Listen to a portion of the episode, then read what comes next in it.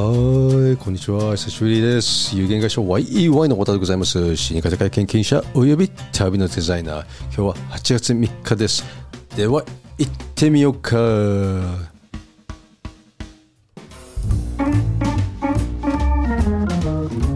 い、久しぶりにこのインエントランスっていうのかな、この、えー、と曲で走ってみますね。今まではね、ちょっとね、読んでたんですよね。まあ、ご存知だと思いますけど、えー書いてあるものを、えー読ん読み上げて、えーそれをポスティングしてたわけですよね。ちょっと今日はね、昔のスタイルに戻って、えーこのようにアドリブ的にやっていこうかなっていう、でそこから、えー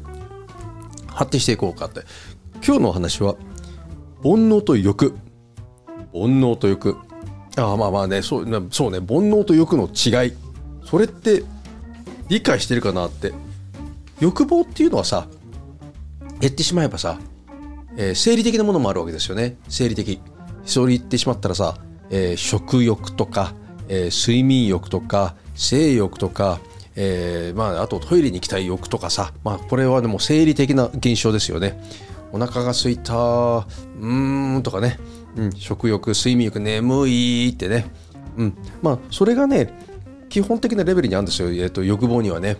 だからこそマズローの5段階の欲というのがあって生,、えー、と生理的安全性とかねこういう欲なんですよであとね欲に中でもね社会的な欲ともあればさえー、と宗教的な欲もあるわけですよね。まあ宗教的な欲っていうのはちょっと難しいことであってこれが、えー誰が主体になってるかっていう話になるわけですよ。まあ、神様によって皆さん、えー、と平和でありますようにとか宗教的なとかこれ社会的もあるんだけどね、えー世界が平和平和でありますようにっていう欲というのもあればね。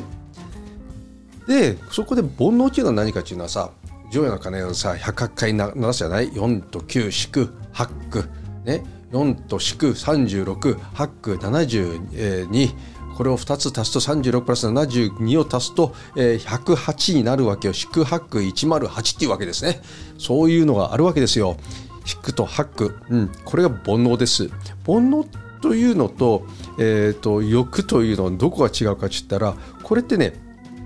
誰がどこに起点をしているかということなんですよ。起点がねつまり、えー簡単に言ってしまえば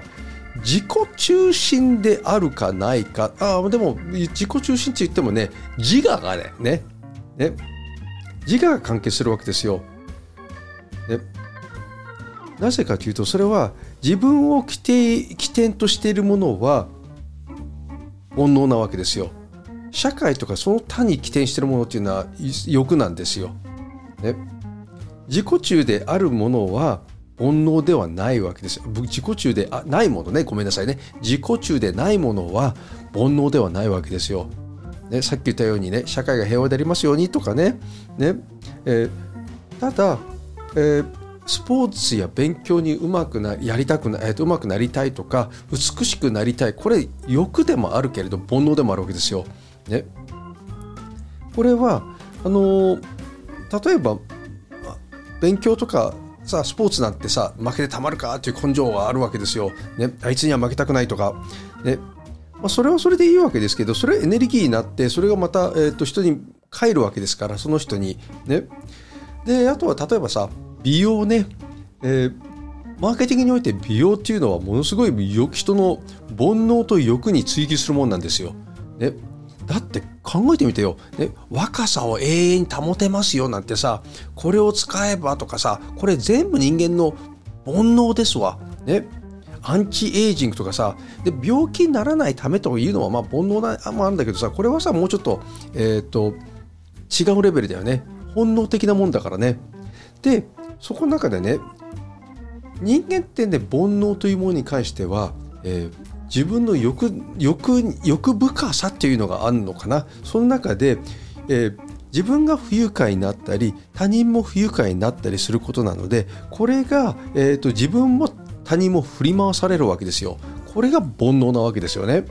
でだとしたらだとしたらマーケティングにおいてどうやってこれを使って作っていくかという使っていくかということなわけですよね。例えば葬儀に対して誰しもいいご葬儀を出したいよねという欲があるわけですよ。これ欲ですわね。でも何もしたくないという人もいらっしゃるわけでこれもまた、え、その人の欲でございますね。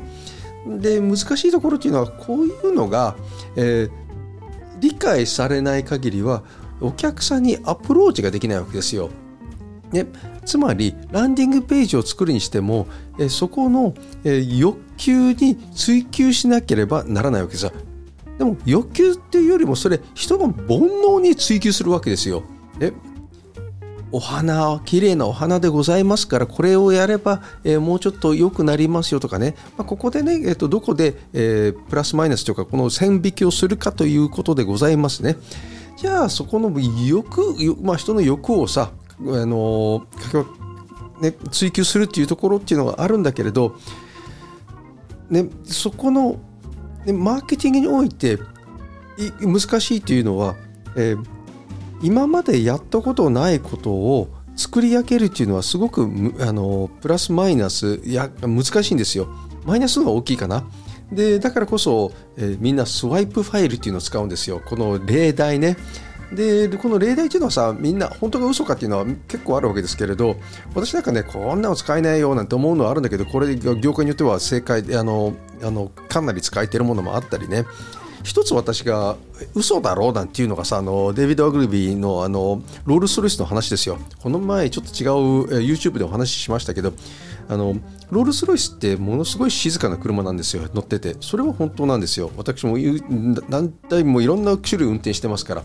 その中でファントム3というえー、1937年から作られてた車なんですけど37年ぐらいに作られてた。これ V12 エンジンなんですよ。これとロールス・ロイスマーリンエンジンね、えー、つまりこれスピットファイヤーに乗っけられたエンジンの小型版です。これが、まあ、あと V12 の、えー、言ってしまったら 6700cc あ 7700cc のエンジンなんですけれどチューニングされた、えー、このファントム3のエンジン音というのはものすごいサイレントスポーツカーで静かなんですよ。V12 というのは皆さん多分ランボルギーニなんか考えてるとドワーってブルーなんて思ってるでしょうけどそれマフラーから出る音だからねあのファントム3は静かなんですよチューニングされた本当に綺麗にチューニングされてあったものはねとんでもないぐらい静かでねこれねみんなびっくりするんですよ。だからこそ、えーと、さらに振動がないから、えー、コインを走らし、えーと、乗っけてボンネットに走らし、えー、乗っけて立ててそれをエンジンかけてても倒れないぐらい調整ができてるエンジンもそうなんですよ。ただ、えー、この車は実際実は言うと、えー調整が難しくて製造も難しかったゆえにロールス・ロイスが当時倒産しかけたんですよ。このえ車の製造においてチューニングができなかったからこれみんなよく知らない知ってないんですけれどなぜそうなったかといったらあの第二次世界大戦に突入してきたというのもあるのでパーツの供給不足もいろんなものが出てきたわけですよね。で車にも回らなかったという時代がイギリスにもあってでもすごくチューニングが難しくて、えっと、出荷が注文が来ても出荷ができなかったというまあ、だからね、えー、その中であのオーバーヘッドバルブの、えーと、V, v じゃねえわ、えーと、普通の、えー、直録のエンジンのレースが出たわけですよ。2530ってやつね、まあ、このファントム3っていうのもねすごい静かで本当に、あのー、いいんですけど私もねこれ乗ってて、えー、一度アクセルワイヤーがブチって茨城で切れてフルスロットになったことあったんですけどね、まあ、こんなことがあったけど、まあ、それ直せましたけどねとワイヤーで。針金でね。だけどそんな車なんですよ。でそこには煩人の煩悩というのがこのオグリビーの、えー、と言ってしまえばあの CM というかこのマーケティングの話で言うと実は聞こえたのが電子音だけだという、ね、チクタクチクタクってね。でもその電子音っていうのは音しないんですよ実は言うとね。電子音のあの時計の電子音って言ってるんですね。電子音って音しねえだろうって。ね。あの電子音って言ってもあのあの当時はアナログのであのあれがなかったんでね、えー、乗ってたのが言ってたのが、えー、あの車ですよ。シャドウシルバーシャドウのことだったんですよ。シルバーシャドウもものすごい静かな車なんでね。でそんなような車の話をしててこのロールス・ロイスの静かさっていうのを歌ったわけですよ。まあ、こんな話でマーケティングにおいてどうやって、えー、人に、えー、ツイあのアピールするかっていうのがねツイッターなんか見てるとうまいよねっていう人がいっぱいいるけれど行ってみると釣りだよねなんていうのは結構あるわけですよ。だからそういうのはね意外とちゃんと見ていかなきゃいけないよねというのはで見ない限りは釣りだかなんだかもうわからないというのもこれ悲しいことなんですけれどまあ誠実なね葬儀屋さんならそういう釣りみたいなことはしないはずなんですけれどきちんと、えー、お葬式はどういうものなのかどうやってマーケティングしていかなきゃいけないかという話で、まあ、実はね、まあ、ここでもいつ度もお話ししてますけど私、えー、LINE で JFuneral という公式アカウントで発信してますしでその中で最近だから YouTube も載せています。もしね、あの、あの、よければ LINE 登録してください。と他にね、えっ、ー、と、ちょっとオファーがあって、あの今私の YY という会社で、えー、デジあのなんていうかな AI のあれをやってるんです。AI のあの監視カメラもあるだって同じ会社から出てるドアベルをあの輸入したんですよ。これね普通だったら本当だって1万5000円ぐらいで提供したいんですけれどプラス消費税ね。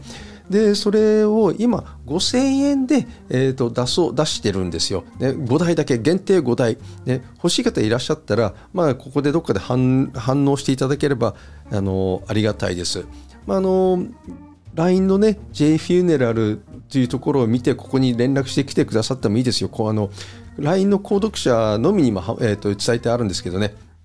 まあそんなところでございますけれど、あのね、こうやってマー葬儀のマーケティングもあれば IT 用品のマーケティングもあって私実はこのえー、今月末ですけれど8月31日から9月2日までエンディング産業展というのがそんあのビッグサイトの南館であるのでここでちょっとあの展示しているのであの展示しているのは、ね、学会なんですけど日本創造文化学会で展示しているんですけれどここでいろいろと、えー、おりますのでもし私にお会いしたい方いらっしゃったらそれでもいいしその前に、えー、と今、えー、と LINE の購読者のみに1時間無料のコンサルティングサービスをやっていますので、えー、ぜひごあのご連絡くださいませ。ありがとうございました。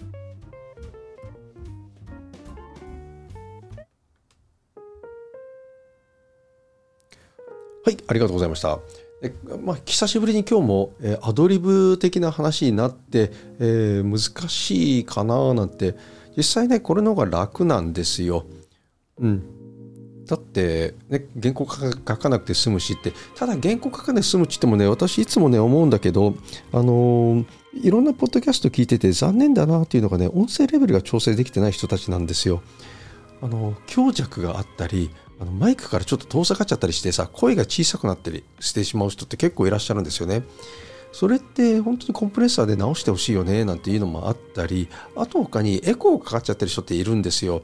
内容話してる内容はすごく素晴らしいんだけれどあの部屋の環境とかガンマイク使ってることで、えーあまあ一番反響がね一番大きいんだけどねリバーブかかっちゃってるんですよだからあの声がこもって聞こえててすごく聞きづらいっていうのがねそういうのだけねちょっと皆さんも気をつけていただきたいよねってだからこそあの私ポッドキャストのセミナーもやってるのでもしあのちょっとあの聞きたいという方いらっしゃったら、えー、この LINE アカウント登録していただいた方に限って1時間こう何でもお話ししますので、えー、よろしくお願いいたします。えー、またご清聴ありがとうございました。